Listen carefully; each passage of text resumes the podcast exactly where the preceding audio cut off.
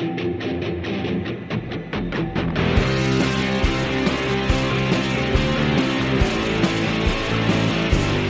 listening to the Sticks in the Six podcast.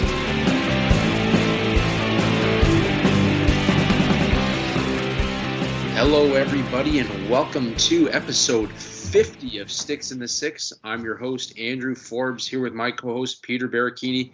And Peter, episode 50, but we have lots to talk about, including Hyman, Mrazek, and who bet on Evander Kane. But first off, how are you doing this week?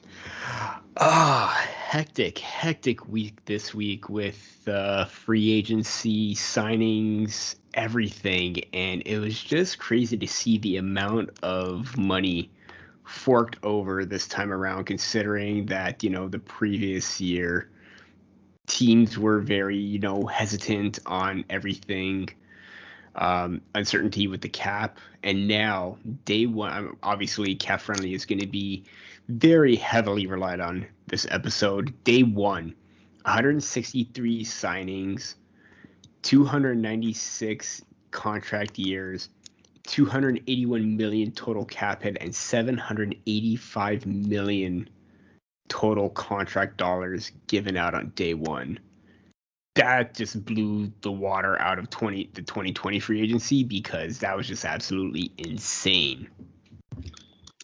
My question is where's all this money coming from? Like I, I mean, we talked so many episodes about how you know we're we're looking at a flat cap for at least the next yeah. 3 years and and now all of a sudden we're forking over like 400 plus million over the next you know 8 years. Uh it's just I mean I, I don't know. I don't know. I, I, I don't get it. I just don't get it. It's funny because, you know, teams want to lock up their best players, like we saw with the Miro Heiskanen in Dallas, Cale Makar in Colorado. You want to lock those guys up long term and give them the value that they're worth. I totally get that. But some of these contracts that were given out were just really, really questionable. Like, I mean, Calgary Flames, like, I wanted Blake Coleman, but just under five million that's a, and over six years too. That's a bit too rich for my liking. So I don't understand why teams are forking over. I mean, great te- players want to like get their payday. I understand that, but we're still not out of the woods. Like the cap is not going up anytime soon. So bit of a risk there with some of these teams and contracts. Yeah, no, absolutely. And I mean, Toronto, I, obviously, we're a Toronto podcast, we're, we're Leafs podcast. They kind of steered clear of most of this craziness, uh, mm-hmm. which we'll obviously get into a little bit later in the show. But I mean, we might as well get right into the, the, the signings here because it was a crazy week, and I know we talked a little bit about it coming out of free agency. We talked about the draft, we talked about all that. Um, but uh, yeah, I mean, you mentioned big big thing over the first few days was defense and goaltending. Mm-hmm. And it just seemed to be everybody was spending money. And it made more and more sense as to why the Leafs held on to Justin Holl the way they did for the expansion draft. Yeah. Obviously, you know, having to expose McCann in the process. But I mean, you're talking about guys like Dougie Hamilton, who signed a, a massive seven year contract with the Devils. Um, and, and I say massive because 63 million. This is this is a guy who nine million per season. Um, we talked a little bit about Seth Jones and his 9.5. Zach Werenski signed for 9.6 with Columbus.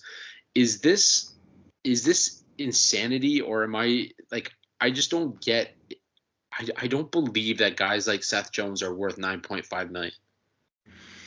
Yeah, um, to be honest, I I'd rather have Dougie Hamilton at nine than Seth Jones at nine point five, given the fact that you know obviously he was the biggest name on the market, going to rebuilding team in the New Jersey Devils, but they got some good names coming up in the pipeline, so they can do some damage.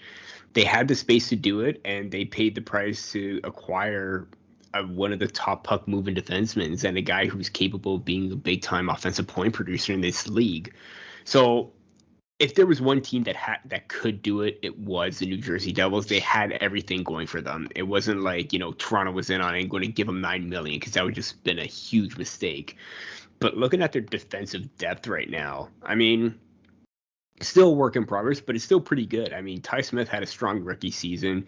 Ryan Graves, um, you know, strong two way player, but we I want to see how well he does without the help of a Cale Makar or uh, Samuel Girard or whoever his partner was, because I think they were like switching up uh, most of the, most of the time in Colorado. So I want to see what he can do. But the promise is there with Hamilton and coming onto this team right now.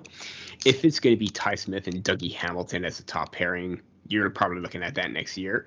But imagine Luke Hughes coming in in about three, four, five years down the line, and Dougie Hamilton is still in the fold. That's going to be a pretty interesting combination right there. Yeah, I mean, I guess my question though is I mean, we've seen Hamilton throughout the last number of years, and over that span, he's played for three different teams. Mm-hmm. Um, and to lock him up for seven years at nine million, that's a major commitment. And, and yeah. I'm not saying like this is nothing against Hamilton, but you have to start to question why he's been shipped out from team to team to team. Um, and, and I'm sure I brought this up on the pod before is it is it a character issue or is it that he doesn't mesh with the team? I, am not really sure, but to lock him up for seven years, knowing what you know, I just this this contract kind of baffles me a little bit. Mm-hmm. Yeah, and, that is fair. I think this time around, I, I think what was warranted in Boston and Calgary, I think that notion kind of was very prevalent at that time. But I think right now, what we're seeing with Carolina some of their decisions with their cap is just they didn't want to fork over the money. We saw how much, you know, Steve Yzerman totally fleeced them in acquiring Alex Nedeljkovic, and they couldn't give him the contract that he wanted, which came out to um, three million over two years. You're telling me that Carolina couldn't afford Nedeljkovic at that price same with Jake Bean, uh, give, getting rid of a promising defenseman to Columbus, only to have him sign for 2.33 for over the next three years. I mean, they couldn't keep him in the fold as well. So I think in this situation with Carolina, I think it was more that they didn't want to fork over the money or they're just having a really hard time to figure out where they want to go from here. Yeah, no, and I understand that. I mean, the the the Nedeljkovic thing will never make sense to me because I mean there's a guy that kind of carried you through the playoffs um, yeah. and through the tail end of that season. And one, you get rid of him, but two, you're getting rid of you. You lost out on Mrazek as well, something that we'll get into a little bit later as well. Yeah. But I mean, all of a sudden, you're you're talking about a team that did as well as they did this past season, and you're basically restarting in net. We we we mm-hmm. know better than anybody coming from you know Leaf fans what how what the importance is of having great goaltending. And now, um, I mean, we, I mean, we might as well get into it. But Frederik Andersen signed with with the Carolina Hurricanes, two years, 4.5 AAV. Um, again, sad to see him go from Toronto, but is this the guy that you know Carolina needs? I mean, we've seen what Andersen can do, and and he does take a lot of of the responsibility on himself. Um, but sometimes it plays head games with him, and we've seen Andersen at his best. We've seen Andersen at his worst. Maybe the smaller market will do him some favors, but is that really what you want to bet on when you're the Carolina Hurricanes? Yeah, and and just going back to the defense for a quick second with their depth. Obviously, they got Slavin, they got uh, Brady Skjei, but uh, looking at it right now, losing Hamilton, losing Jake Bean, and obviously they still need to sign Andrei Svechnikov, who's probably going to get a big payday as well. I mean, that's a big hole to lose in Hamilton. But going back to Frederik Andersen right now, yeah, I mean, it really is a big question mark at this point because much like because giving up Nedeljkovic, he was already a starter. You lost a good, capable backup and a guy to take the reins when he needs to in James Reimer, and then you lost Peter Mrazek. So knowing Andersen's decline, his underlying numbers where they really weren't that great. Um, giving him just 500,000 less of what he made the year before with Antti Raanta as the backup, who just has a hard time staying healthy. I think Carolina put themselves in a really, really unnecessary position right now because now you're probably going to be back at square one. Yeah, and I mean, sorry, oh, you're you're also talking about injuries with Antti Raanta. I mm-hmm. mean, look at what we dealt with this season with with Frederik Andersen as Absolutely. well. Absolutely, absolutely, yeah. But uh, yeah, I mean, I, I, I don't know. I I didn't mean to interrupt you there. I just kind of no, no, no. it was a it was a point that I wanted to make with with Andersen. It's just the injuries that are piling up. Um, he is definitely on the the the back slope of his career. Um, and, and, for 4.5 million, I mean, there was a reason why the Leafs didn't keep him around. I think he wanted a little bit more than than what he was going to get, and it caused a little bit of, uh, you know, I, eh, I mean, it, it, caused them to go a different route. And yeah, you know, that's why they brought in a guy like Mrazek. And I mean, like I said, we'll get into that in a little bit, but. Mm-hmm. Goal, like I mentioned, goaltending and, and defense seem to be the highlight of the first couple of days of free agency, and pe- teams were paying a pretty penny to see see these guys, you know, join their their clubs. Um, another example, the the Seattle Kraken, everybody was questioning what they were doing with their expansion draft. The names that were coming up on that expansion draft were just, I mean, it was asinine to watch. It, it just didn't make sense. Uh, you had a few guys like Giordano, who I personally don't think starts the year with Seattle. I think they retain part of his salary and move him for some some pieces, but um, I mean, they they go out and they they get Philip Grubauer. And and this is another one I want to talk to you about because the Avs, who are so close to being that that Stanley Cup team, needed to add a few pieces, which they did in in, in free agency and and the offseason here. And then they let go of their starting goalie, a guy who potentially could have won a Vezina this season and he heads to Seattle where he signs a six-year deal worth 35.4 million. Are the Colorado Avalanche looking to replace that in net? Because as we know, goaltending is a premium at the NHL level. Good goaltending. Um, and now, now Seattle's sitting there with Grubauer and net maybe not a legitimate starter on that team, considering the team that played in front of him in Colorado. But all of a sudden, Colorado's left with maybe not as capable of a goaltending option. Yeah, kind of a similar situation with Carolina right now. Um, so much uncertainty in goal because, like like you mentioned, you have Grubauer who has who's been realistically lights out the past few seasons with the Colorado Avalanche, and he's made a name for himself. So for him to get paid, like it, it was bound to happen. But the last two seasons, uh, 2.63 goals against average, 916 save percentage, 922 this season, and 195 goals against average. Like those are numbers that are going to get you through and push you over the top in the playoffs. To lose that and if you're Colorado, they brought a Darcy Kuemper, and I was kind of shocked that I was able to call this trade with Connor Timmins and a first to Arizona for Kuemper. Um, losing him, they had to acquire him, and they weren't going to give up, you know, nothing. They had to pay a premium, and they did, knowing that how stacked they are in defense. But like you said, I Grubauer is going from a perennial or potential team that's on the verge of a Stanley Cup to a team where they're just rebuilding. They don't have that much of an identity just yet. And, you know, granted, he is an established starter. And I think there's some even more confusion to this because everyone thought that Chris Driedger was going to be the starter for them, considering how impressive his numbers were. The team has, you know, a relatively good defensive unit in front of him. Um, you know, Giordano, whether he stays or not, Oleksiak, Larsson, Soucy, Jeremy Lauzon, they got great depth, two way kind of players, and that's going to go well for them. but you don't have the type of defense that Colorado has because on paper, Colorado defense is still better, given the fact that you know they still got well, they have Makar, they have Girard, they have Devon Toews, they have Bowen Byram coming up as well. You got an elite top four right there.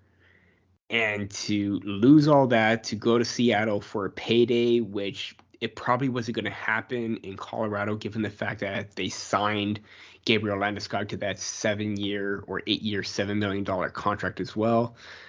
It it's a big risk for Colorado right now, and now you're going to risk on Kuemper, who has started like numbers, but again himself, like Andersen, like Raanta, have had trouble staying healthy. It's a recipe for not necessarily disaster, but it's something that you really don't want to play with. Yeah, and I mean, is is Kuemper really an upgrade from Philip Grubauer? I guess that's the big question. Um, yeah, for me, it, it's kind of, you know, they go hand in hand. Their their their their abilities are are fairly similar. They're they're capable, you know, what they've done over their careers, you know, uh, within reason, um, similar numbers. Um, now, Kuemper's been able to do it in Arizona, where maybe yes they have a bit of a weaker team, mm-hmm. and you know Arizona was able to retain one million dollars in salary for the the Avs to pick him up as well. So I, I mean I get the the money aspect of it, but if you're Grubauer, I mean, why would you not want to stay with Colorado? Yeah. Why would you not want to be a piece of this machine that's going to end up being a perennial contender, especially now that they've locked up Landeskog. Um, you know, it, it just it, it, does baffle me a little bit, but maybe this is this is what we see with, you know, Marc Andre Fleury, and let's get into that in a second here as well. Um, you know, Grubauer is a a guy that maybe wants to go prove himself to say mm-hmm. that hey i am the guy. I am the one that can put up these numbers regardless of what team i play on. And not not to say that marc andre fleury is that type of player but look he was taken in the expansion draft with the vegas golden knights. He led that team to a stanley cup finals berth. He has led that team year in and year out with the help of Robin Lehner over the over the past couple of seasons. But now, um, with the Marc Andre Fleury trade to Chicago, there was a lot of questions circul- circulating circulating rather whether or not he was going to play. Um, having found out that he was traded on Twitter, which we'll we'll talk about how classy the Vegas Golden Knights are in just a second here. but you're talking about a 36 year old who without a doubt is going to be a Hall of Famer at the end of his career. First ballot for many, like many, many agree he will be a first ballot Hall of Famer. Um, but you know, now he's going to a team that is certainly in the midst of a rebuild. Um, has made some big, big moves, bringing in Seth Jones, bringing in Caleb Jones. You know, Toews is obviously still there. Kane's there. DeBrincat, Strome. I mean, they still have a number of pieces but now he's going to have the opportunity to show that he's the guy once again. Um, again, not saying that he's somebody that wants that that spotlight on him, but maybe that's the mentality that Grubauer has as well. Yeah, I think the different, the biggest difference here between Kuemper, Grubauer, and Fleury is that at least, like you mentioned, Kuemper is at least getting out of a terrible situation in Arizona, and he's going to a really deep team in Colorado. So he has that defense in front of him. It's just staying healthy. Grubauer, on the other hand, you mentioned the Fleury, uh, try and prove prove that you know I could handle going to another team and being the starter. Difference is Grubauer's only been the starter for about a few years now. He doesn't have the accolades or the presence that Marc Andre Fleury has. Um, he seemed to have like you know taken the starter role in Colorado, great, but Fleury is way miles ahead of him to handle this kind of pressure. I don't know if Grubauer is able to do the same thing as Marc Andre Fleury did. But now jump into Marc Andre Fleury in the situation in Chicago where you're going from again a conference final, potential Stanley Cup final team in the Vegas Golden Knights to a team that struggled down the stretch and missed out on a playoff spot. Granted that they had question marks in goaltending, they needed an upgrade there no matter what. Um, you know, I don't think that Malcolm Subban and I believe it was Kevin Lankinen were going to do the job. So I think if you have Lankinen slash Subban as your backup and Fleury as a starter, that's great my thing is I don't think Marc Andre Fleury alone is going to carry this team just because of their defense. And the Seth Jones trade was a big price to pay. You're already thin as well there. Because looking at Calvin DeHaan, Jake McCabe was a good signing. I don't expect him to, you know, make much of an impact offensively. Connor Murphy's there. Riley Stillman's going to get a chance. They are very weak aside from Jones and McCabe. DeHaan has had his ups and downs as well.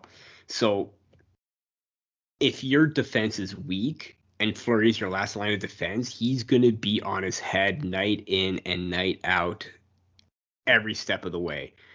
I don't think that he alone can help make this team get to get back into the playoffs and they may be close, and the defense could surprise us.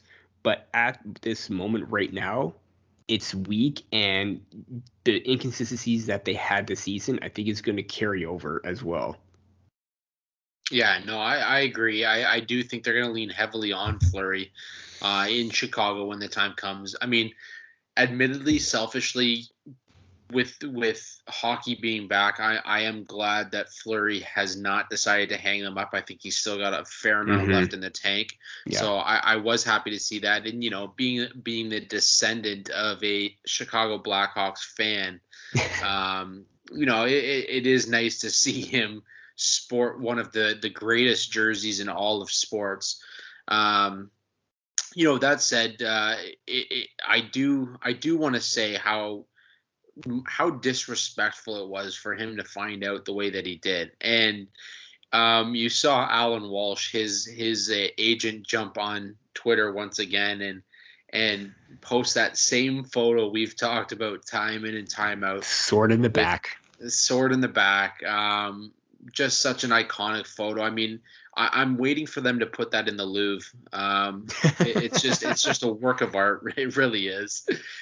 But right beside uh, the Mona Lisa right beside the Mona Lisa. Give it its own room.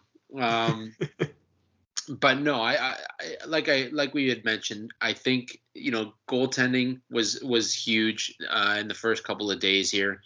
Um, obviously, defense was huge. Uh, you want to talk about veteran presence. Uh, Ryan Suter bought out by the Minnesota Wild, uh, signed in Dallas with Braden Holtby. Each of them signed, um, uh, you know, fairly decent deals. I believe uh, Holtby's was a one-year, two million dollar contract. Not a bad deal for him. Um, and then Suter signed four years, fourteen point six, which was a little higher than what I expected. Uh, seeing as you know he's a veteran guy, but he gets the uh, stability of knowing that he's there for four years and. Uh, again, a little bit of an overpayment for for a solid defenseman uh, who hopes to play well into his 40s. So um, again, there was a lot of overpayment for goalies, a lot of overpayment for defense, but there was a few forwards that were, you know, key to talking about as well. And you mentioned one right off the right off the hop, and Blake Coleman, a guy that you know obviously we wanted to see to uh, come to Toronto after his Cup runs with Tampa. That said, he he decided to sign elsewhere in Canada and signed with the Calgary Flames for six years, and his cap hit. Um, was uh, 4.9 million uh, over those six years, a little more than what I think Toronto was willing to pay for a guy like him. Yeah, w- way too high. Um, I pr- I probably wouldn't have gone higher than maybe 3.5. So yeah, that's way in that's way too pricey for my comfort as well. But I mean, just trying to look at the depth chart right now, you're probably looking at him as a top six forward. Um, possibly alongside Sean Monahan and Dillon Dubé. I'm looking at cap friendly right now in terms of the depth.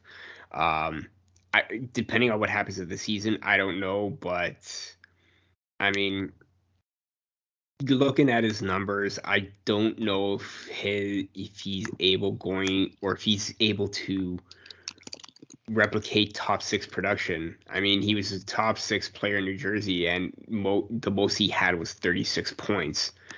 Um, I mean, he scored 22 and 21 goals in back to back seasons before being traded to Tampa Bay as well, but the third line production was still there. So to pay that kind of money for middle six, second line production to probably get third line results. Yeah, I, I, I don't know. I really don't know. As much as I love Blake Coleman, that to me is just a really, really big gamble on Calgary's part.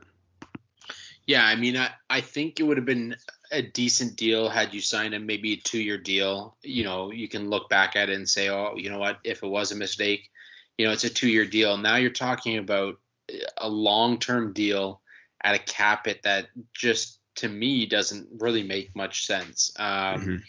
And I think we mentioned it way back. Like I'm talking an early episode where we we said you know the Stanley Cups add a few bucks to to contracts, and I think this is a perfect example of it. Um, Blake same Coleman, with Barclay Goodrow as well. Same with Barclay Goodrow.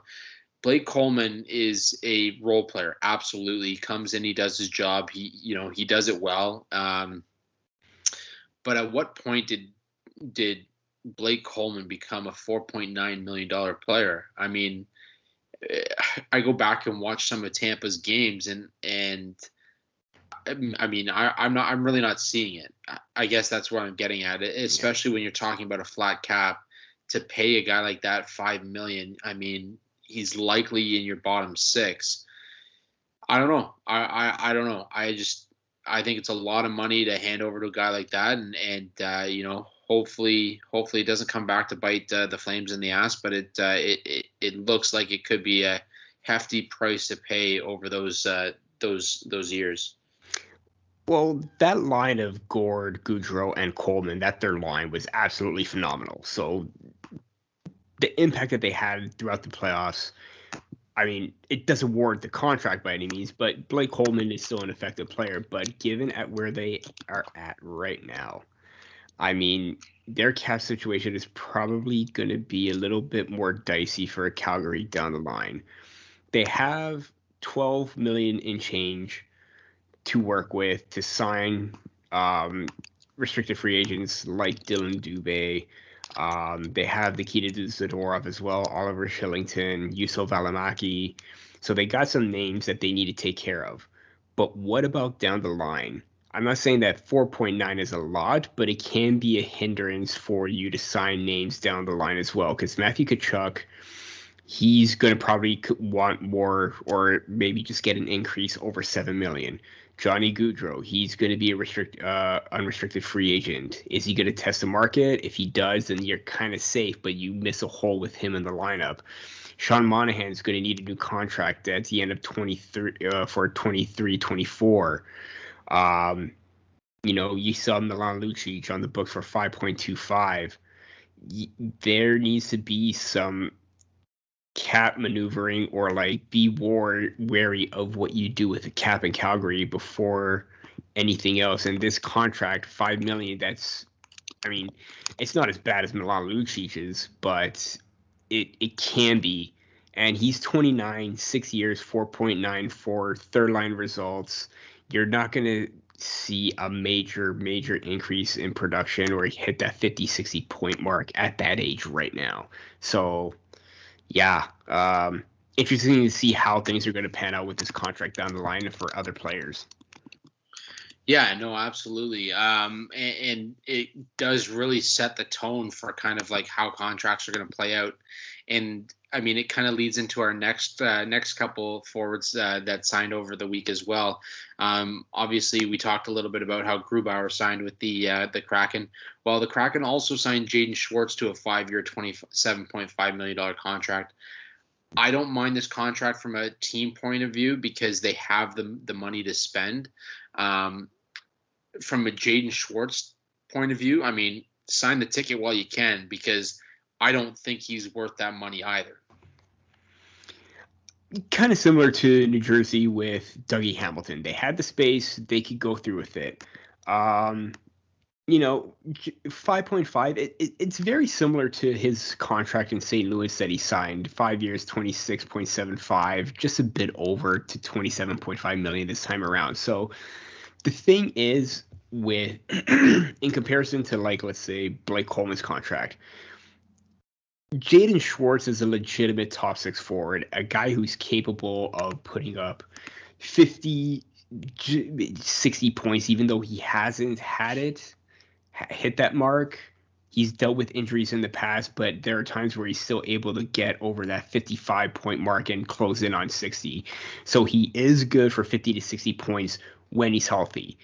Then again, that could also be the hindrance or the negative aspect of this as well, because if he's going to be injured for quite some time throughout this contract, it is going to hurt them. And Jaden Schwartz is not getting any younger. He's 29. So I think in comparison, I'd rather take Jaden Schwartz at this contract than Blake Coleman because of the production.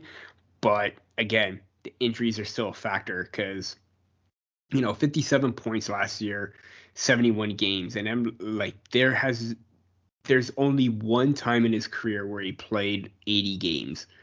And that was in 2013 14, way back early in his career dealt with again dealt with a lot of issues i i think if you're seattle you want to be wary of that but you, this is a risk that you may want to take but that could play out both ways so um i hope it works out because even during that playoff run where they won the stanley cup 12 goals in 26 games he was really key for them so maybe he could provide that offense at the top six for them here yeah, I guess I think back to, I mean, who he was playing with and, and looking ahead to see who he will be playing with in Seattle. Mm-hmm. Yeah. It, it, it, really will define how, how, I guess, promising this contract is over the next five years. But like I said, the Kraken Absolutely. have the room to spend. Um, you know, you might as well do it while you can. Uh, and you bring in a guy who's been in the league for for enough time to really know what it what it takes and who's gone on to win a cup as well. So the experience alone, I, I mean, I can see why they gave him 5.5. Um, but while you were talking about Schwartz, all I could think about is 29 and injured. Um, and it leads us right mm-hmm. into our next guy, Zach Hyman. Before um, we get into Zach Hyman, I'm just going to point this out. Imagine Yanni Gourde, Jaden Schwartz, and Jordan Eberle as a top line a lot of questions. Can the production be there? But that is going to be a lot of fun if that does happen. Yeah, no, absolutely, absolutely. I think I I think the Kraken are going to be exciting to watch. They've done a great job so far in free agency. Um, you know, you get Matty Beniers in there at some point over the next mm-hmm. two seasons, and and you're going to be talking about a team that uh, could definitely make a run at some point over the next four or five years. Um, but yeah, jumping back over to Zach Hyman, um, obviously, you know, us Leaf fans, he was beloved in Toronto. We hate to see the guy go. That said, he signs a seven-year deal with the with the Oilers. Um, yeah, I mean, like I said, 29, 29, multiple leg injuries. We've talked about his knee injuries. Um, he signed for for you know a pretty big ticket with with uh, with Edmonton as well, and he, as much as I love Zach Hyman, and I do, I think he was he was one of the hardest working guys on the ice, night in, night out. Played through some some crazy injuries, but I think this was the best thing for them was to see see him go at a cap price where they could not afford it, because I think they would have given him a contract if they could afford it. And mm-hmm. I think at this point in time, to let a guy who's 29 and has the injury history that he has to let him walk, to bring in, you know, some of the players that they brought in so far in free agency, to give an opportunity to some of the young players coming up in the pipeline. You would not do that if you kept Zach Hyman around. And I think the Leafs had to move in a different direction. And the Oilers coming in and paying him that big ticket was exactly what the Leafs needed. Yeah, I mean, if it was anything less than five, I would jump on that in a heartbeat for maybe five, max six years. But it was just too high for my liking, and at the term as well. It, it, I'm I'm happy for him, like you, that price is just very questionable. And I'm glad that Dubas didn't sign him and he spread the wealth out in the signings that he made, which we will get to. But um, I think this contract is going to be good for only two to three years. I have a bad feeling after that, uh, given his knee, given the 5.5 price tag on it, given the expectations that maybe he's going to.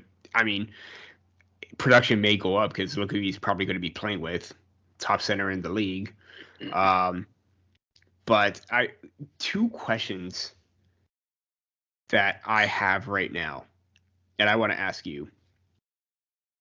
Ryan Nugent Hopkins, 5.125, had had has had two six back-to-back 60 point seasons in 2018 19 20 2019 20 zach hyman is making more than him would you rather have hyman at that price or give that money to nugent hopkins and question two is would you do what dubas did in I, I mean spoiler alert but give that money to uh, Michael Bunting to Nick Ritchie to Ondrej Kase, and spread that wealth out? Uh, well, I so let me put it this way. First off, you know, for Hyman, great opportunity for him. Um, I think going out on the free agent market the way that he did and getting the the big ticket that he, you know, he deserved every mm-hmm. penny that he got. Um, he he played his heart out for Toronto, and I'm happy to see him get that opportunity. Now, from an Edmonton standpoint, from a Ryan Nugent Hopkins sta- standpoint, if I'm Nuge, I'm feeling a little bit cheated. Yeah, I'm I'm a guy who's been with that franchise through some of the darkest times uh, as an Edmonton Oiler. A lot of the darkest times. A lot of the darkest times, and now when the team is starting to become something, and I'm not going to say contender because I don't think they're contenders. I think they're something.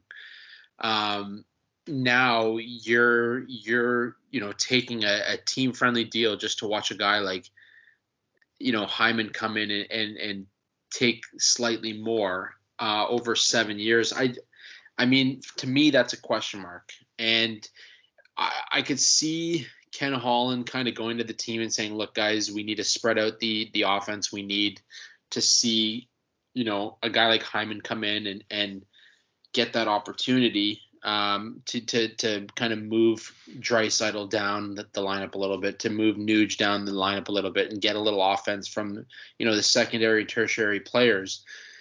I could see them kind of selling that, but at the same time, you know, I I. I, like I said, I, I'm Nuge and I'm sitting there in a, in a room that I've sat in for, for my entire NHL career, and, and suddenly this guy comes in at 5.5. I'm feeling a little bit cheated.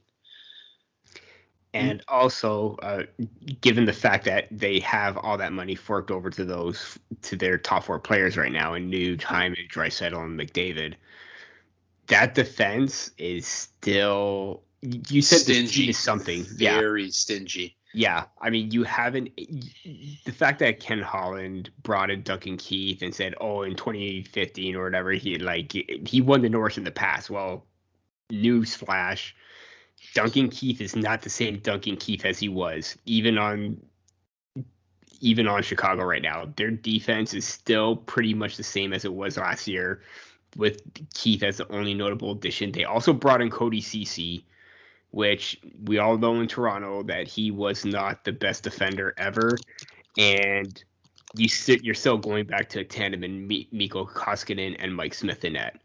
So you're not going to go far with that. No, absolutely. And, uh, you know, you mentioned it. I mean, you want to make that argument that Ken Holland made for Duncan Keith. I mean, Randy Carlyle won the 1981 Norris Trophy. Doesn't mean you're going to bring him in and play him alongside, uh, you know, guys like McDavid either. Like, yeah. I mean, you can you can look at past Norris Trophy winners. It doesn't make them. You know, you're talking 2015. You're six years removed from this guy's this guy's uh, Norris Trophy. I mean, age does play a factor in in sports. Um, shout out to Randy for that uh, that 1981 Norris Trophy, but uh, yeah, I, yeah, I mean, I think that the, the defense is still stingy. I mean, you traded you traded Ethan Bear to Carolina. Um, Gave up Johan uh, Larsson. Gave up Larsson. I Um, probably, I, I probably, I'm probably thinking of the wrong Larsson right now. that's yeah, it's Adam Adam Larsson. Adam Larsson. There we go. I'm thinking of Um, Larsson from Buffalo or Buffalo to where? uh, Where did he go? I'm, I'm going off topic right now. Check out Hockey DB for that one. Arizona. Um, Arizona. There we go. But uh, then then you got Mike Smith and Ned, and and I mean, uh, for all the offense that you have, if you're playing six five games, we're talking about the nineteen, you know, the nineteen eighties Oilers, where you know, it's a it's eleven goal game and you're winning by one goal. Um, it just that's not the way this NHL plays out anymore. So I do think that you know the Hyman signing great for Hyman. I don't think it's the best thing for the Edmonton Oilers. And at the end of the day, they didn't really better themselves. They they may have shot themselves in the foot in terms of getting better over the next couple of years. Yeah. Yeah. But if anything, they probably just stayed average. And given the fact that, you know, you have two of the best players in the world right now, not something you really want to do. no, absolutely. And uh yeah, I mean it is what it is. I, I think we'll we'll we'll see that kind of play out in the in the next couple of years, especially now that they've got Hyman locked up for seven years. We wish Hyman all the best. Um, obviously, we loved what he did in Toronto. We loved the effort he put forward. We loved what he could do, you know, on the PK, on the on the power play, being that net front presence. Uh, he was he was a valuable teammate. Um, he wasn't worth 5.5 but I'm happy that he's getting the money that he was looking for. So all the best in Edmonton, and and uh, you know we look forward to to playing you down the road. I do want to get into a couple of troubled players, um, and it's almost like we leave the bad news for for last on this on this podcast. But um, first off, the Carolina Hurricanes. We we mentioned that they picked up uh, Ethan Bear great uh, great pickup for them. They also signed Tony DeAngelo. Um, Mm. and I look, I kind of got into it a little bit on Twitter, as I always do. I like to stir the pot. I like to stir the pot. Why not? Why not? But here's here's my argument.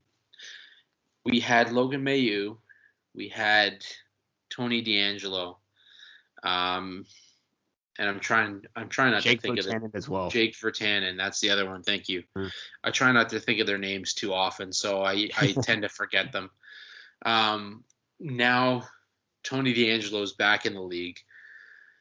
Logan Mailloux um, will at some point be in the league, and Jake Virtanen will at some point likely be re-signed to a NHL contract at some point. My issue here and and Ethan Bear's come out and said that he's had contact with Tony DeAngelo. He Tony DeAngelo said it's not going to be a problem. Um, they've had conversations. He says he's a great guy by all accounts. Tony DeAngelo is a an outstanding teammate from from those that uh, have been spoken to regarding this particular player. Um, and I I did say that I think if if there's one team that could kind of set him on the right path and and one coach that could set him on the right path, it's Rod Brind'Amour in Carolina because I don't think Rod the Bod's going to put up with a lot of shit. Mhm. And I mean, am I excited to see Tony DeAngelo back in the NHL? Absolutely not. I don't think he's deserving of it. I think you can go back in my tweets and you can find the the spot where I said Tony DeAngelo deserves to to sign an, a KHL contract. Um, look out Russia. Um, but that being said, he is he is where he is, and and let's hope that he's headed down a, a better path at this point because there's no place in in this world anymore for for the kind of shit that he likes to likes to spew on his on his uh, social media accounts, and hopefully he's he's found a way to to buy back a, a an old flip phone and doesn't have access to any social media at this point. so uh, that's that's all I really have to say about Tony DeAngelo. Um, I'm not going to say much. I like you. I don't think he really should be back. He's been given enough opportunities right now. He still manages to squander it. And like you said, if there is one coach that doesn't take anything, it is Rod Brind'Amour.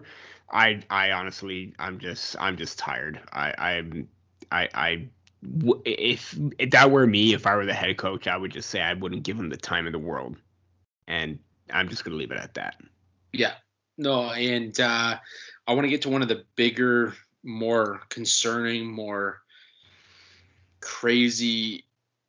I don't even have the words for this right now. Um, it actually just dropped. Well, it's now Monday, so yeah, yes, Sunday. Yeah, I mean, the story of Evander Kane, and I think there's been a lot of speculation, a lot of reports surrounding his gambling over the years. Um, this is not a one-time thing. This is not something that's just coming out of the out of the woodworks now. Uh, Evander Kane is somebody who enjoys gambling, um, and and we've seen we've seen that even with the stack of money um, in in Vegas the one time. Mm-hmm. Um, I think I think I mean it's pretty self-explanatory in terms of who he is as a person and what he likes to do. That being said, um, recently his wife, or as he refers to her, estranged wife, um, is came out with accusations that he is not only gambling and losing their money and not giving her money to take care of their their child and and soon to be children, um, but that he is gambling on the San Jose Sharks, gambling against his team or or on his team, and that he's not being a great father. Um, so I mean, you want to get into the familial stuff. I mean, that's that's that's up to you. I, I I tend to stay away from from touching on people's personal lives when it comes to their mm-hmm. families. Um, the gambling thing for me is the biggest issue. Um, like I said, only because I don't want to get into the familial thing. Yeah. Um, I, I won't call another father a bad father until I've seen reason as to why they are a bad father. So I'm going to leave that out of it, but I do want to talk about the the gambling part of it because in a statement he released now now she released it on her instagram she released a, an email that he had sent about selling their property um, along with you know when your teammates are giving you you know gambling for dummies um, anyways her statement was pretty clear on what she was saying now his statement that he released i believe it was today yeah uh, let's say August first. So yeah, today, yeah, yeah. Even uh, one claim where she says that she even had to sell off her wedding ring. Yes, yeah, to pay for formula for their for their child. Yeah. Um, so his statement comes back with, and I'll, I'll I'll read the first statement. I won't read the second one, but the, the first statement is. Unfortunately, I would like to address the completely false accusations that my estranged wife and soon to be ex wife has made against me. Even against the advice of my legal team, I feel strongly that the public and fans hear this directly from me.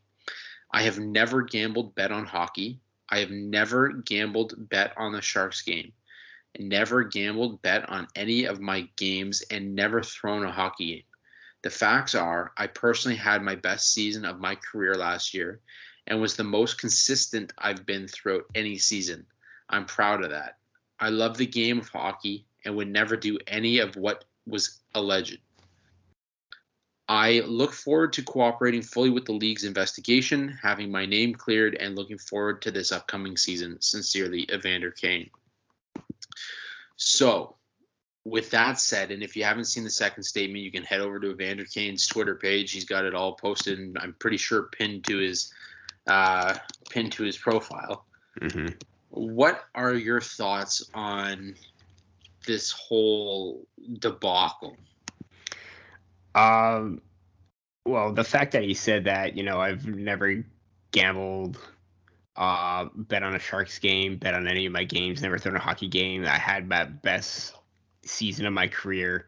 Um, I mean, I, I, I don't know. I, I, I, this is a very difficult situation right now because we do know of his past with gambling. He filed for Chapter Seven bankruptcy in the past.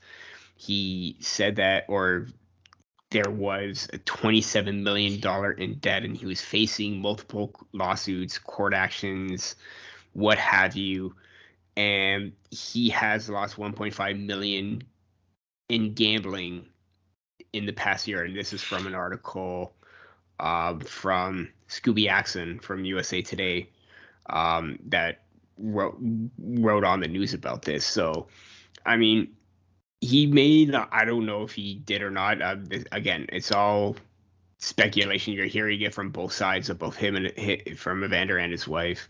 Um, he, just because you personally had your best season, I mean, doesn't necessarily mean that you haven't gambled, right?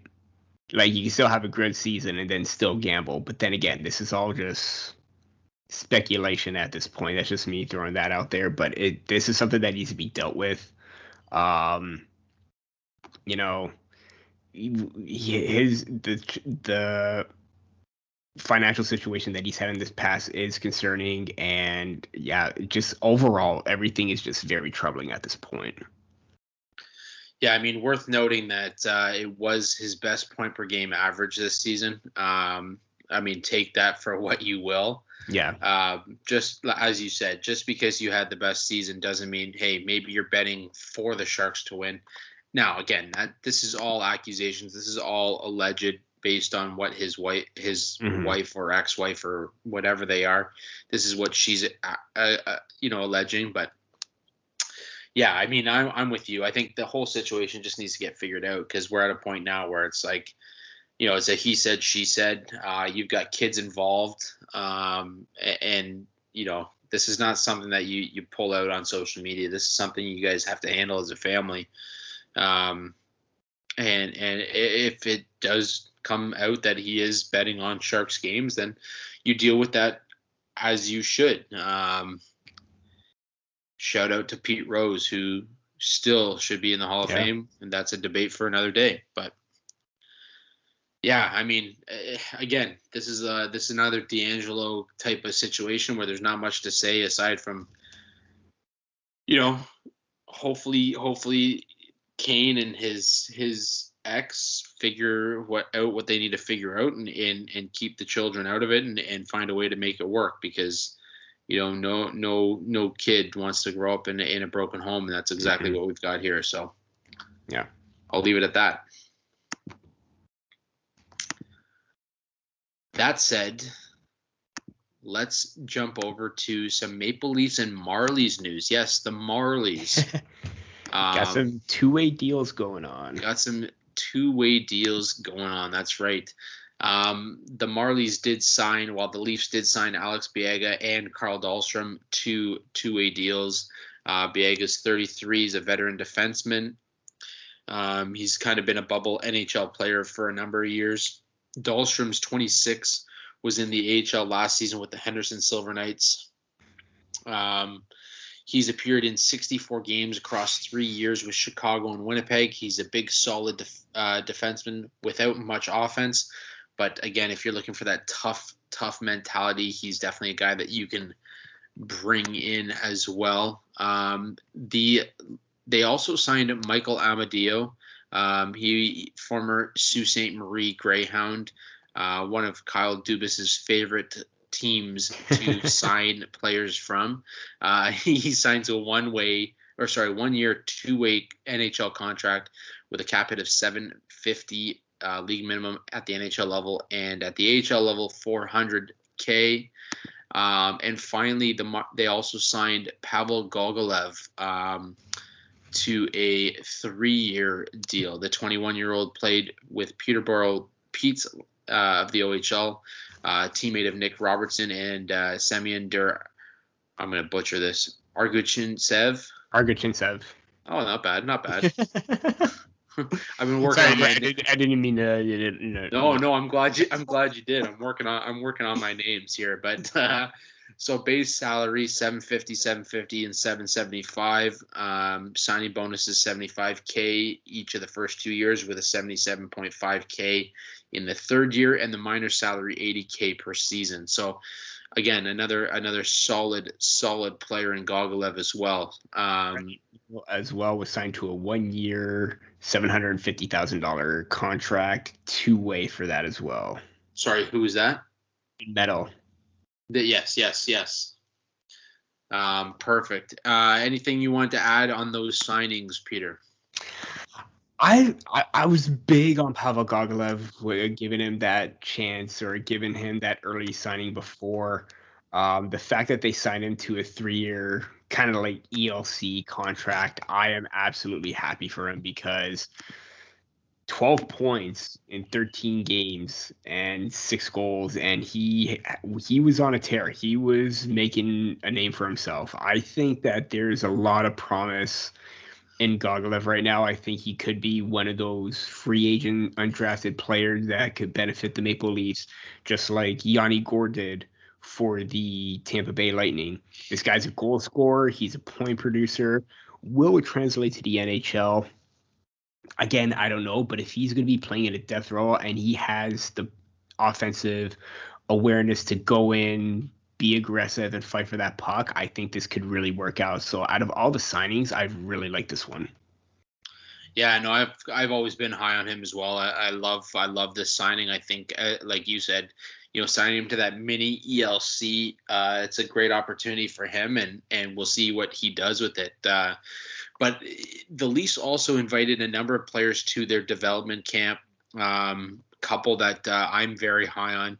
Uh, but going through that list, Ryan Del Monte, uh, Landon Cato, uh, you also had Francesco Lapena, Theo Rochette, Vincent Savini, and Jacob Guevin.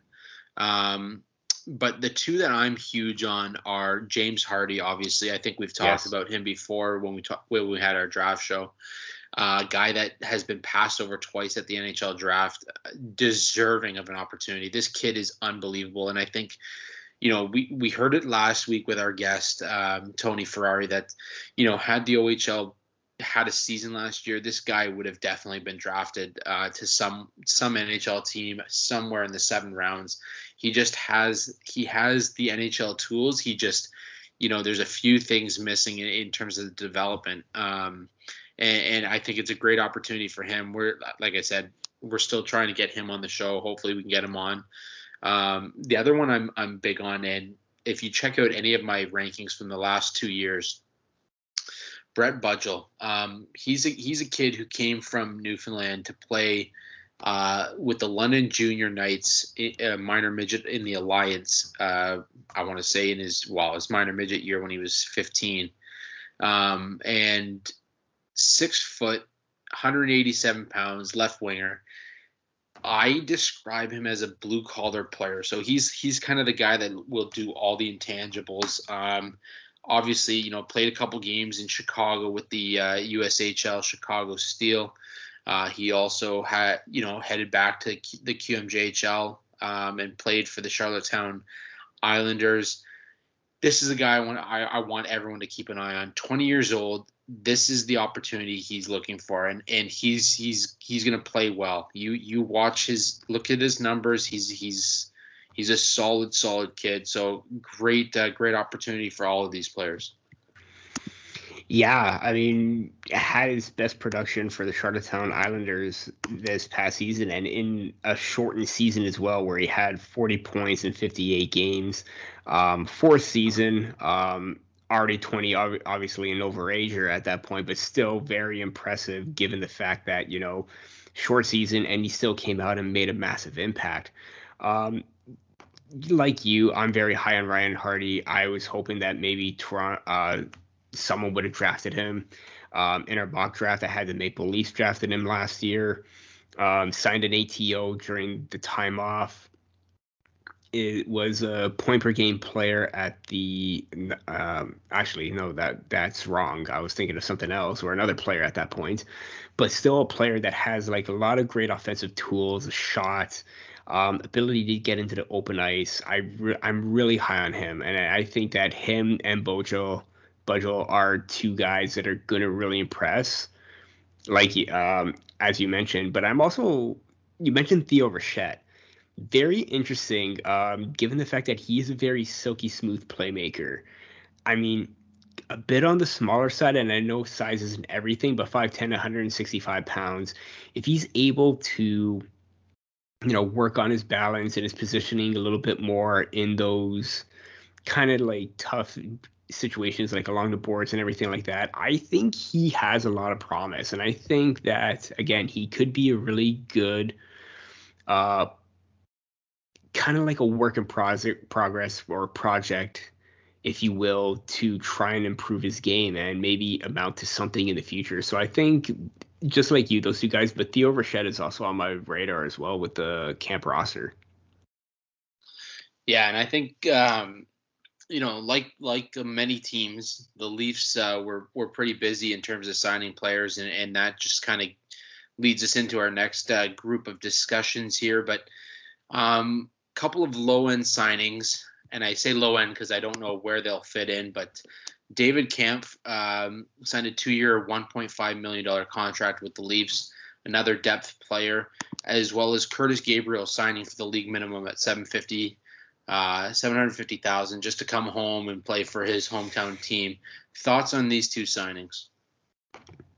Yeah, um, we talked about David Kampf on the um, uh, Maple Leafs Lounge yesterday, and Alex brought up a Alex Hobson, our fellow writer, brought up a really good comparison, and I noticed this as well. He's a le- uh, right-handed um, Riley Nash, or uh, let me double check his handed his shot. He's a left.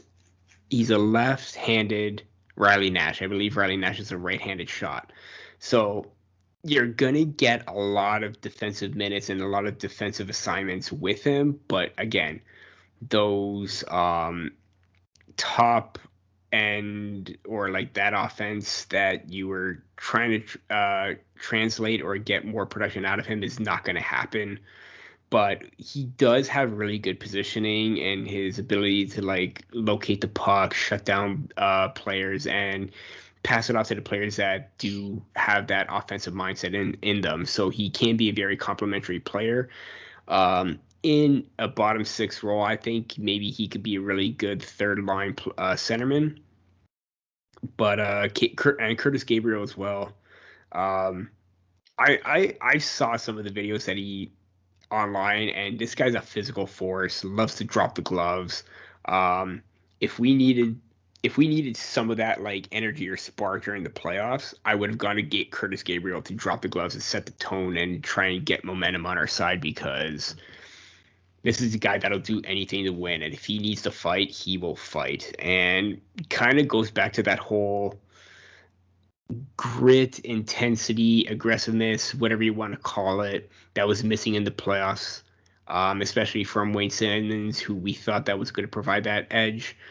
Didn't quite have it. I don't know if Curtis is going to get as much game time as Wayne, but if he does, expect him to set the tone quite a bit and be a factor. So I'm hoping that if it's not, I mean, he get into some games and make his presence felt. I don't know. It's not going to be a lot, but I would like to see him maybe if he does steal a spot and get a lot of minutes, then good on him. But until then, um, remains to be seen. Yeah, no, I, I, I think one of my favorite quotes. Uh, I was talking to somebody about the Curtis Gabriel signing, and they said, uh, you know, if if nothing else, he'll win you the warmups, and that's you know just because he's so good at stirring the pot and starting some antics in the in the warmups. I mean, he's not a guy that's going to go out there and play tummy sticks with anybody. He's going to go out there and he's going to set the tone early, and that that starts in the warmup. So um, I don't mind this signing. I think it adds energy. Um, you know, you play a team like Washington, you got a Tom Wilson out on the ice. You know, maybe Curtis Gabriel kind of slots in on that on that game and and you know garners an opportunity to play. Um, you know, fills spots for for injured players. Uh, definitely a guy that uh, I would wouldn't mind having in the lineup. Um, but again, I, am like you. I think he slots in every once in a while, and it just gives them more opportunity to uh, to really refresh that lineup when they can. Um, other than that, though, the Leafs did sign three other players. Sorry, four other players, and uh, I'm going to name them off all all right now, so then we can just jump into each and every one.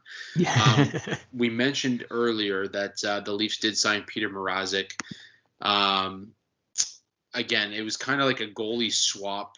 Peter came to Toronto, Mrazek came to Toronto, uh, who got him on a three-year deal. I believe it was worth uh, three point. I think it was three point eight. Yeah. Yes. Thank you. Um, and then obviously Andersen went to the Hurricanes. Now it wasn't an official trade, but it, in a way it was a goalie swap. Uh, the Leafs also signed Michael Bunting to a two-year deal, and then uh, they followed that up with, and you had a great article on this on the Hockey Writers. The Leafs signed Ondrej Kase and uh, Nick Ritchie from the Boston Bruins as well. So, give me your thoughts first on on Mrazek, and then maybe run through those players as well. Yeah, um, Mrazek, I honestly thought that the contract uh, with him and the contract that Andersen wanted, I'd rather take Peter Mrazek at 3.8 than Andersen at 4.5. I'm sure any of us probably would. Um, you know, I'm, I'm, I'm one. I'm trying to figure out or try to see some of the underlying numbers for some of the goalies um, not getting the results. But uh, Mrazek has, I think he has a lot of upside to him in net and can very be that you know complementary piece to Jack Campbell in his game. Both can slot in, both can play around 40, 50 games, take some of the pressure off each other so that way there's no weight of the world on anyone's shoulders and be kind of those um the official one A one B. Yeah, yeah, and I know that it really hasn't worked in the past where we saw with uh, Reimer and Bernier. I think right now where you have that calm mentality in Jack Campbell and Peter Mrazek, I think they're going to do their part no matter what, um, and feed off each other, and hopefully, you know, they find success because I we thought that Andersen and Campbell, we wanted to see how that was going to work out it did not, and we saw Andersen struggle quite a bit with his numbers and his injuries. Campbell just ran away with it with the 11 straight wins and was just absolutely dominant throughout the regular season and was and was holding his ground in the playoffs too. Um, goaltending was not an issue in that series against Montreal, so um, yeah, that's uh, that that's a really good bright spot for them right now. I do want. I'm I'm so glad that you brought Jonathan Bernier Bernier up because I want to mention that the Devils signed Bernier to an, a two-year contract, the AAV being 4.125. The fact that we got Peter Mrazek for 3.8 and Jonathan Bernier went to the New Jersey Devils, where he will very much be a backup to Mackenzie Blackwood for 4.125 absolutely blows my mind. Um, and and that's where I think you know Dubas really did a phenomenal job in bringing Mrazek in because you got the guy for 3.8 and for what he did with Carolina over his time there. Um, you know, for me, that's the steal of free agency right now for the Maple Leafs. Yeah, absolutely. And I'm still struggling to find those goals, uh, the goalie stats right now. I don't know why I'm having a hard time with that, but I guess I'm just gonna have to say that for a later date. But um, the fact that I, I I read somewhere that um, Frederik Andersen's goal saved above uh, goal saved above average was probably one of the lowest in the leagues, and it was something that re- I really took note of because it was very, very low, and I think Jack Campbell was at one of the highest at that point. But um, I'm just going to throw some of the numbers out for Peter Mrazek right now. He had a 933 even strength save percentage in 12 games um, during the 2020-21 regular season. So you have the ability, or he, you know, you're going to get a lot of great. Um, five on five minutes with him, and he's going to be a real big factor in that regard. Frederik Andersen, on the other hand, had, if I can find it, I'm, I'm, yeah, this is not going good for me. Um, late nights, buddy, late nights. Late nights. Uh, 9 11 even strength save percentage. So, uh, yeah, Peter Mrazek, uh, granted, um, only had about 12 games, he had better number or had a better number than him in that regard. And I found the goal saved above expected average. So Peter Mrazek had a 4.42 goal saved above average during the 2021 2020-21 season, and this is from Dobber's Frozen Tools. Um, great source, by the way, if you're looking at some of the underlying numbers as well. Frederik Andersen, on the other hand, was at minus 8.54. So he was uh, below the save percentage average. And Peter Mrazek, at still low, was still higher than that.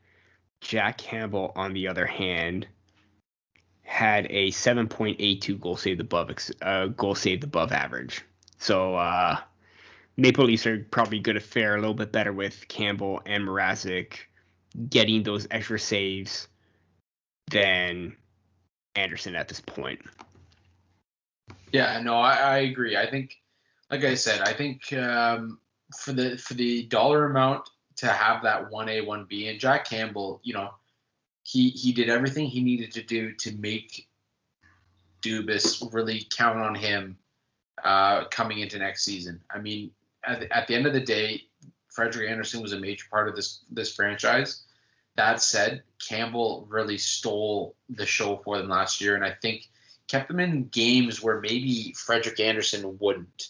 Mm-hmm. And I think that's the biggest difference. So now, you know, the confidence is there for a guy like like Campbell. Obviously, he's a guy that you know mentally he he's very hard on himself.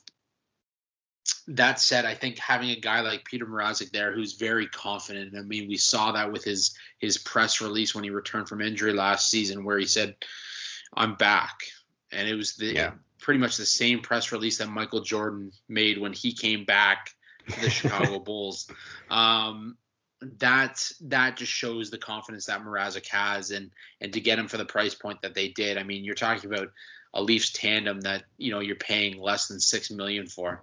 Um, not many teams around the league can say that. So, I I love the signing. Um, when I look at Michael Bunting, I think you know he's a guy that can really fill in the gap for for a loss like Zach Hyman. Um, I think he offers up uh, kind of that that uh, hard nosed play. Uh, again, a guy that uh, you know obviously wanted to be here, took took less money to play for Toronto. I think that that's telling of what a player is worth.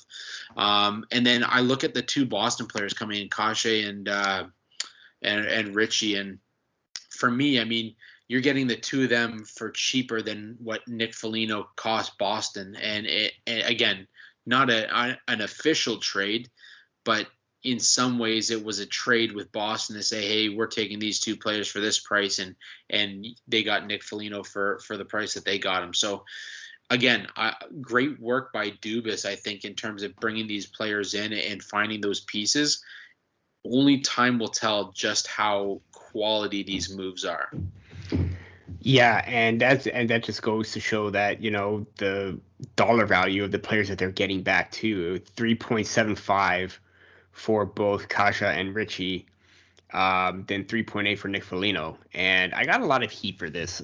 Um, I said that Nick Ritchie is a younger, slightly quicker version of Nick Foligno. And everyone is saying, oh my God, you actually think Nick Ritchie is. Uh, is quicker. Oh my God, you haven't seen him play, have you? I know Nick Ritchie's not the fastest player, and but he does may he may have more upside than what Nick Foligno had. And granted, Nick Foligno was able to hold his own on the top line. There were times also where he was lagging a little bit in terms of speed.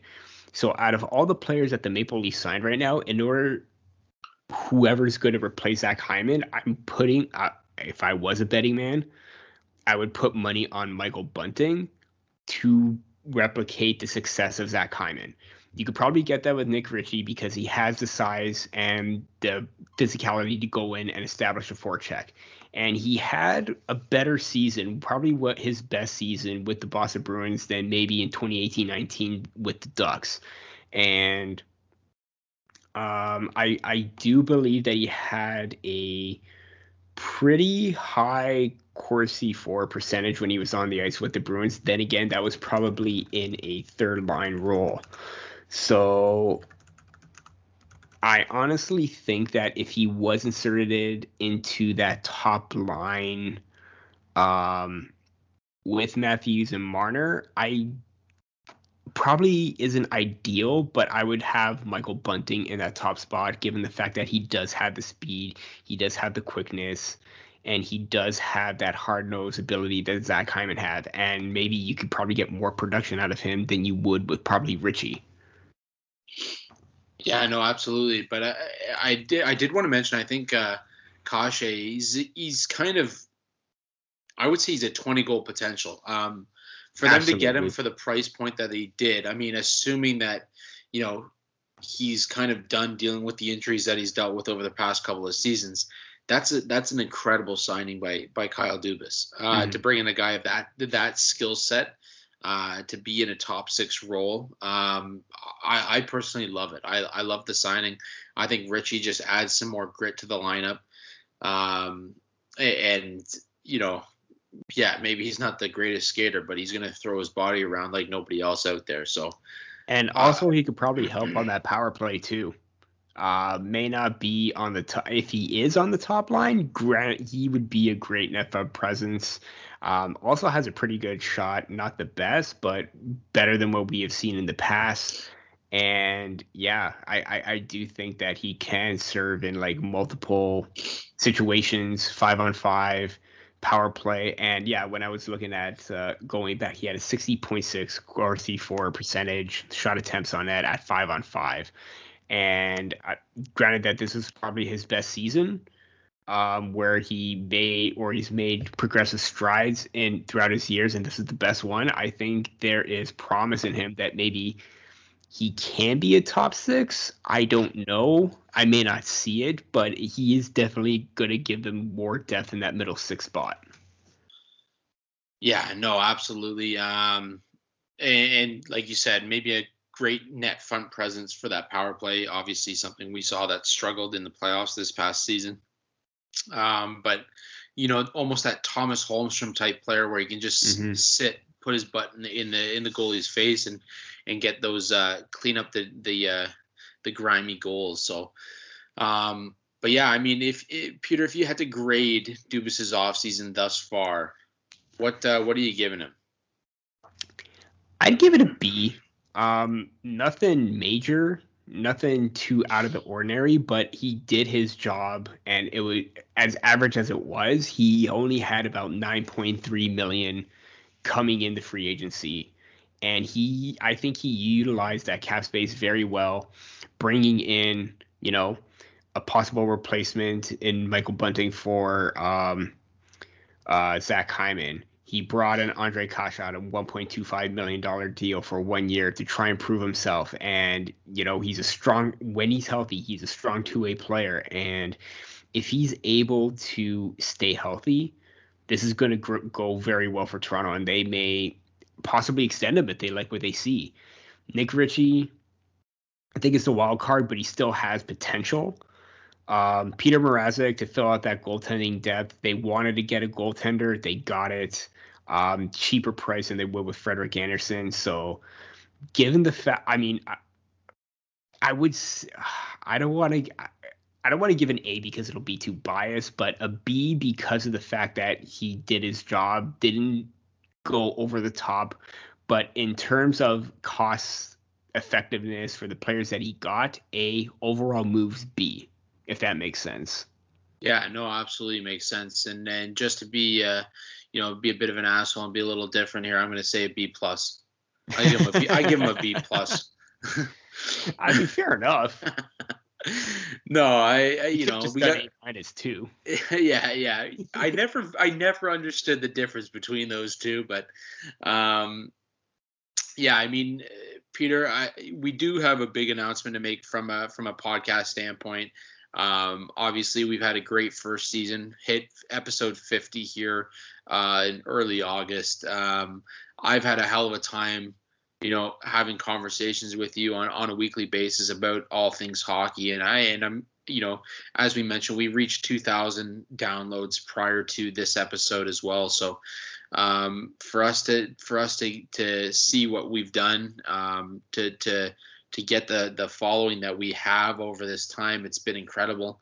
Um, but we are going to take a couple weeks off uh, just to kind of refuel. I know you did a lot of work with free agency and the NHL draft, and, and both of us have a lot of work to do over at the Hockey Writers as well. Um, you know, especially with our early our early draft rankings for the 2022 draft. I mean, yes. it it never stops. It never stops. So that's sorry. Say that again. I was about to say, already looking forward to 2022, and likewise. Uh, chatting with you every single week, the talks that we've had, the opinions that we shared, learning from each other. I mean, this has just been really great. And to think that we just started this last August as well. Um, on a whim. On a whim. When the bubble started, never done any podcasts. I went out and got a mic when you told me that you want to start a podcast. I was already searching up a good quality one, and it came days later. I'm, I'm so happy to do this with you, man. It really has been a real pleasure. Yeah, it's been it's been an absolute hoot, and I mean we kind of stuck to Sunday nights recording. Uh, it's been a lot of fun. You know, I like to sit here and have a couple drinks while I chat with you. So um, it, it, it is a good time, and mm-hmm. you know to to do what we do. We're, we're fortunate to do it, and uh, you know it, it is just the end of one season. We will we will be back for September. Um, we're just taking a few weeks off just to refuel, like I said. Um, but that doesn't mean that our socials will be down. Obviously, we're still going to be all over Twitter. We're yes. going to be all over Instagram. Uh, t-shirts are going up for sale. We're just trying to get the the the uh, logos printed properly um, and uh, continue to follow us, guys. Um, listen to our some of our greatest episodes over the last 50 episodes uh, to reach this milestone is just incredible. Um, and we look forward to coming back next season for for another 50 and, and more Leafs talk. So, with that said, we will sign off on episode 50 of Sticks in the 6ix we hope that you have all enjoyed the first 50 episodes and we hope that you join us in September for season two of the Sticks and the Six podcast. With that said, you can follow Peter on Twitter at P. You can follow myself at Andrew G Forbes or follow the podcast at Sticks in the Six Pod, S T I X I N T H E 6 I X P O D head on over to Spotify, iTunes, or wherever you can listen to your podcast to download our latest episodes and be sure to subscribe, rate, and review so we can continue to bring you all kinds of content going forward. That includes YouTube. Make sure you guys subscribe. Hit that subscribe button. We can continue producing great content for you guys. Um, and in the meantime, be sure to tune in to us while you guys take the GO train into Toronto to check out your Toronto Blue Jays, who are back in the yes. six. So exciting! Uh, just a clean sweep today of the uh, Kansas City Royals. So definitely make sure you check them out when and if you can. Um, some some quality quality baseball there for for the young team. Um, but uh, with that said, normalcy's back. Um, you know, heading back in the right direction. Uh, we look forward to hopefully being that way and maybe making it out to a few Maple Leaf games next season. Until next time, episode 51 in a few weeks' time. This is Andrew signing off for Peter and I on Sticks in the 6ix. See you then.